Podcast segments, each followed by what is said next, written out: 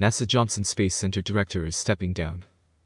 Mark Geyer is the recipient of the NASA Distinguished Service Medal and Meritorious and Distinguished Presidential Rank Awards. Geyer's career has included key positions in the International Space Station program. Vanessa Wyche will serve as acting director. Mark Geyer, director of NASA's Johnson Space Center, is stepping down from his position leading the center to focus more time on his health and family in light of a cancer diagnosis.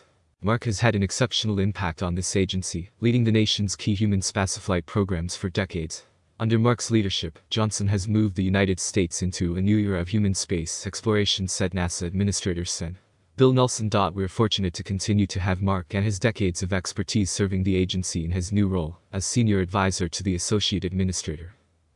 It has been my honor to lead the Johnson Space Center team. JSC is a group of extremely talented professionals, all dedicated to the mission of expanding human exploration of the solar system. The diverse scope of work they accomplished and the challenges they overcame inspired me every day. I have been so blessed to work here.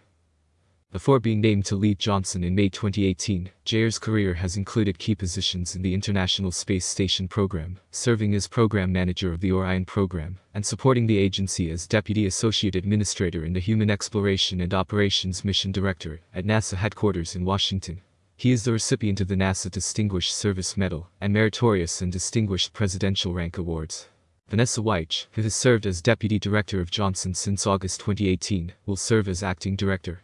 Before becoming Deputy Director, Wyche, a 31-year NASA veteran, served as Assistant Center Director, Director of the Center's Exploration Integration and Science Directorate, worked in the Executive Office of the NASA Administrator, served as a flight manager for multiple space shuttle missions, and has led other center-level technical and program organizations.